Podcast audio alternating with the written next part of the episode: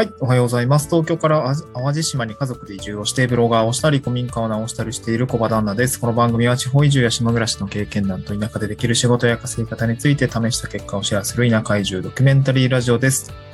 えー、おはようございます。えっ、ー、と、月曜日ですかね、えー、今日も週間頑張っていきましょう。えー、っと、今日はですね、あの、子連れ移住の人が収入の不安を解消して移住する3つの方法というような、まあ、お金と移住のお話をしたいなと思います。えー、子連れ移住の人が収入の不安を解消して移住する3つの方法ですね。え、3つご紹介したいなと思います。端的に3つ先に申し上げておくと、1つ目が仕事を変えずに移住する。2つ目が副業で稼いだ後に移住する。3つ目が地域おこし協力隊として移住する。この3つをですね、えー、っと、少し深掘りをしながらご紹介をしたいなと思います。えっと、ご紹介する前にですね、えっと、まあ、自分の状況と経験を先に話しておきたいんですけども、私が、えっ、とですね、1、えっ、と、7、あん ?7 ヶ月前ぐらいですよ。7ヶ月前まで、えっ、とですね、あの、会社員でした。えー、東京の方で働いていて、えっと、まあ、今は淡路島に住んでるんですけど、兵庫県の淡路島っていう場所にね、あの、島に住んでるんですけど、7, えー、7ヶ月前は東京のね、新宿のビルで働いてました。新宿とか高田馬場のビルで働いていました。まあ、新宿はね、お客様の先で、まあ、常駐先だったんですけどね。うん。まあ、そこでこうシステム開発をしている、まあ、SIR って呼ばれるものがあるんですけども、システムエンジニアとして、なんかこう、業務システムを開発したりとか、えー、開発したシステムを運用していたりみたいな話、あの、やつをやってましたね。で、まあコロナが、なんて言うんでしょう。うん、コロナウイルスの影響で、こう、テレワークに移行したんですよね。もう基本、もう1年間フル在宅勤務でしたね。ほぼほぼ。はい。月に出社するのは多分1回、2回あるかないかぐらいですかね。2回かった月もありますね。なんかそういう働き方になっていたんですよね。うん。で、まあ、あの、子供も生まれたということもあって、まあちょっとね、のびのび生活したいなっていうところがあって移住を志しました。うん。まあ、なので私は子連れ移住だったし、会社もね、まあ、IT 業界だったんで、テレワーク活用して移住できるんじゃないの？と思いつつも、まあちょっと会社のルール上ね、なかなかそれが難しいっていうことで会社辞めて、今は地域おこし協力隊になってるんですけど、まあそういった経験を踏まえて、まあ多分これもね、まあちょっとね、情勢も変わってきてる、当時の私の情勢と変わってきてもいるので、え、っと、子連れ移住の方が収入の不安を解消して、まあ、移住する方法は、まあ、3つぐらいあるかなということで、今日深掘りをしていきたいと思います。で、1つ目の仕事を変えずに移住するですね。えー、まあ、今ですね、あのー結構叫ばれてると思います。テレワークをしましょうとか、まあ、会社の方もテレワークのまあルールだったり整備だったり仕組みだったりを導入すると、おなんか助成金出しますよみたいな国のね、えー、補助金なんかも出ていたりします。まあ、それでこう、なんだろうな、クラウド、えー、まあ、クラウド系、なん、なんていうの？この 仕事をするための、あの、クラウドソフト、まあ、多分 Office 365とか、えー、Google の G Suite みたいなね、あの、まあ、私も導入経験があるんですけども、まあ、そういう、なんだろうな、仕事をするためのソフトっていうのを、まあ、クラウド上でできるようにしましょうね、みたいなこう導入ツールみたいなのがあるんですけど、そういうのをどんどん入れて、まあ別に会社じゃなくてもさ、仕事できるようにしましょうよっていうのが今の情勢だと思います。うん。で、テレ、な、転職、言葉としては転職なき移住みたいなのもね、えー、結構言葉が出てきて、きていて、まあそれ自体はすごくいいなと思います。まあなんかそうした方がいいよねって思います。本当に。私もそう思いました。で、私も、転職なき移住したらいいんじゃないのって、あの、職場の人には言われてましたね。あの、会社のルール上はできないんですけど、会社のルール上はできないんですけど、えー、っと、もうなんかそれでいいじゃんみたいな 話はされましたね。うん。やめてほしくないみたいな感じだったと思うんですけど。うん、で、テレワークを活用して、まあ、移住をすると、まあ、いいことがあって、その変化の影響が少ないってことですね。これは収入だったりとか、まあ、普通に環境ですね。仕事をする人も場所もそんな変わらない、場所は変わるんですけど、人とか、まあ今までやってたことをまあやればいいんで、そんなに影響が少ない。で、最も影響が少ないのは多分収入だと思います。うん、まあ会社によってはもしかしたら変わるかもしれないですけどね。まあそんなこともないと思うんだけど、まあ、あのー、都会の給与水準で地方に住めたら、まあそれだけで結構ね、行きやすくなると思うんで、そこはね、すごく一番、あの、いい、いいところかなと思いますね。まあただ、会社や業種によってすごく異なるっていうのが、まあデメリットですね。まあ、会社のルールという、その自分のコントロール範囲外の影響をもろに受けてしまうので、まあ、自分がね、あの、転職なき移住でしたいんですって言っても、いや、会社のルール的には無理ですみたいな話があったんですね。ちょっとニュース、どこの会社だったか忘れちゃったんですけど、どこだったっけな？トヨタじゃないし、なんだっけな？その、会社のルールに 会社のなんだ、会社からの距離が規定されているものを取っ払いましたみたいなこうニュースが出てて、あ、そもそもそんなのあったんだみたいな。あそそういうニュースもありまして、まあだからどこでも働いてもいいよっていう形だったと思うので、実務さえできていればどこでも働いてもいいよっていうような状況に今なっているというような感じですかね。うん、少しずつ変わっています。で、えー、っと、なので、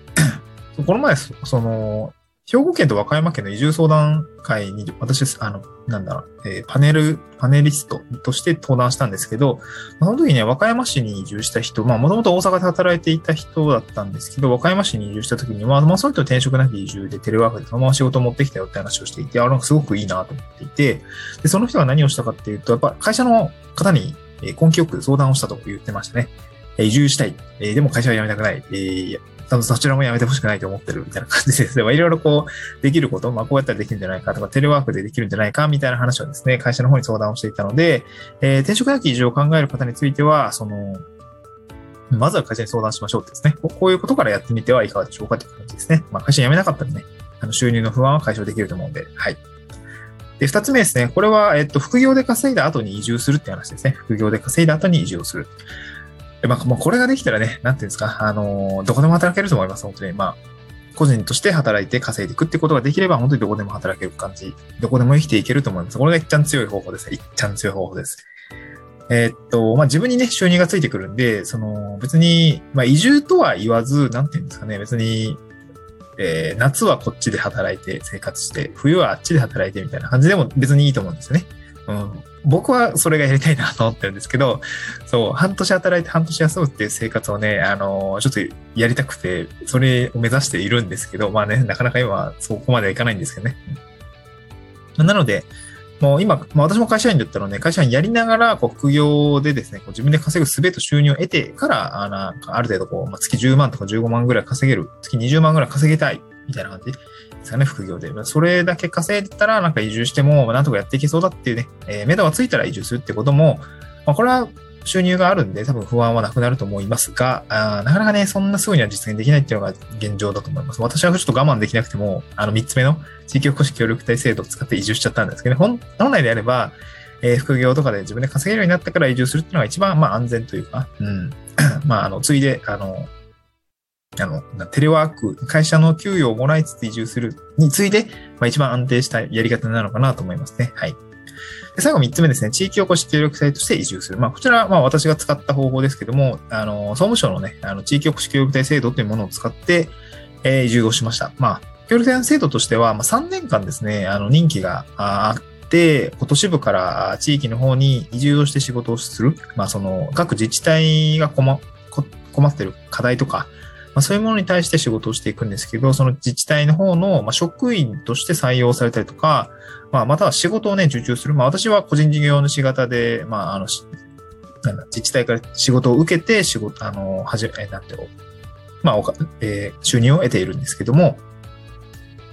それであれば、あの、任期3年っていうね、一応3年間固定収入がもらえるっていうね、その収入の担保があるんですよね。うん。まあ、今ですね、月10、最初はね、16万6千円だったんですけど、まあ、えっ、ー、と、今期からっていうんですかね、今期、今月、えー、まあ、先月分の報酬が今月入ってくるんですけど、あそこからですね、あの、あれなんですよね、えっ、と、収入が上がって22万5千円になりました。値上がり、値上がりじゃない、えー、収入アップしたんです。まあ、これは棚ぼたなんですけど、えっ、と、国の制度が変わって、えっ、と、その、報奨費の上限金額っていうのが変わってたんですよね。月額22万5千円まで、えー、国から予算を出しますっていう感じになったんで、あの、自治体の方も、まあ自治体は一回建て替え払いなんですよね。建て替えてるんで、あの、払えるようになったというような感じですね。なので収入が上がりました。うん。まあありがたいですよね。22万、そう、田舎でね、22万5千円もらいながら、まあ当然税金とかいろいろ払ってはいるんですけど、そこからね。20万ぐらいあったら、まあ、ある程度の収入になってるんで、割と生活できると思います。あの、3年間ね、家賃も払わなくていいんで、そう、活動費っていうものからね、支出をされるんで、まあ、家賃なし、車も支給してくれる。それで月20万あるっていう感じ。まあ、ね、話聞くだけだとすごいいい生徒でしょう。でも3年間しかないんで、あの、3年間終わったらなくなっちゃう報酬なんで、まあ水物なんですけど、だからこう、なんていうかな、まあ、私の流れとしては、あの、会社がしんどすぎてっていうのもあるんだけど、まあ、辞めました。で、事業公式協力として3年間固定収入を得ながら、まあ、自分の事業を作っていくっていうことを考えていました。いずれ独立とか起業したい人向けかなと思いますね。本当にいずれ独立起業したい。まあ、田舎の方でね、え、独立起業したくって、でも、いきなり会社を辞めるのは怖いよとか、まあ、会社、会社、あの、収入もなくなっちゃうんで、家族に反対をされているよ、みたいな方は、このね、3年、あ地域おこし協力隊制度を使えば3年間ね、えー、ベーシックインカムですね、20、月20万ぐらい入ってくるので、まあ、その3年を使ってしっかり自分の事業を育てていく、3任期終了後の仕事作りをしていくっていうこともね、計画的にやっていけば、まあ、ある程度の収入は得られるのかなとか、まあ、あと、地域で、あの、コネクションとかを築いていって仕事をもらえるようにしておけばですね、まあ、そこは、あの、移住後の暮らしっていうのは、まあ、担保できるのかなっていう感じで、まあ、そういう制度があるよってことですね。はい。今日は、えっと、子連れ移住の人が収入の不安を解消して移住する3つの方法ですね。まあ、子連れ、えー、だと、やっぱり収入面ってしっかり、ね、考えてから移住をしないと、ちょっとね、家族にも迷惑がかかるっていう形になってしまうので、えー、今日の3つですね、ご紹介した内容ですね、ぜひ、えー、まあ、心得てというか、まあ、あの、知っておけば少し、まあ、どの方法が得ら、え、できそうか、え会社に相談してテレワーク転職なき移住できそうか？ああ、ダメだった。ああ、じゃあ自分で稼ぐか。ああちょっとすぐには稼げない。でもすぐには移住し、すぐに移住したいってなったら、まあ、事業シクルテ制度がね、最後あるというような感じになりますので、まあ、あの、なんて言うんだろう。うん。まあ、こういう方法もあるよっていうことをね、今日はお伝えしたかった内容でございます。はい。えっと、まあ、こんな感じですね。あの、地起こし協力隊の話とか、あとまあ移住の話とか、またね、えー、っと、先ほど申し上げましたように自分で事業を作っていく、自分で働く、自分で稼ぎを作っていくっていう話をですね、このスタンド FM では話をしておりますので、あの、まあ、フォローしていただけると、あの、通知が飛びますし、あの、なんだろうな、すぐに聞ける、まあ、バックグラウンド再生もできるようになるので、まあ、ながら聞きですね、あの、なんだろうな、通勤時間とか、あの、使って聞くことができますので、まあ、ぜひ聞いてみてくださいとか、フォローしてみてください。またですね、ツイッターもやっております。あの、スタンド FM の概要要欄にリンク貼っておりますので、まあ、そちらから飛ぶこともできますし、アプリインストールしている方については、この私のチャンネルのところに行くと、Twitter のアイコンマークがあって、まあ、そこからですね、飛ぶことができますので、ぜひ覗いてみてください。Twitter の方でもですね、この地域おこし協力隊の話とか、えー、っと、まあ、田舎暮らしの実態ですね。なんか、おすけ、おす分けってこんだけもらってるよとかね。あと、おす、お裾分けをもらうコツとか こうしておくといいですよとかね。あと、なんか人脈を築くコツみたいなね。こう田舎での暮らし方について発信をしておりますし、あの、地域おこし協力隊のリアルとか、収入いくらとか、あと副業の収入いくらみたいな話をしておりますので、ツイッターの方もね、あの、田舎で暮らす、これから田舎移住をして、なんだろう。まあ、一歩先を行ってる先輩として、で、で何やってるんだろうみたいな、そういう観点でもあのフォローしておくと、まあね、あの、タイムライン上にその話が流れてきますので、まあぜひ参考にな、えー、参考にしてみてくださいっていう感じですね。えー、Twitter の方もフォローしていただければと思います。はい、今日はそんな感じで以上にしたいと思います。また一週間頑張っていきましょう。バイバーイ。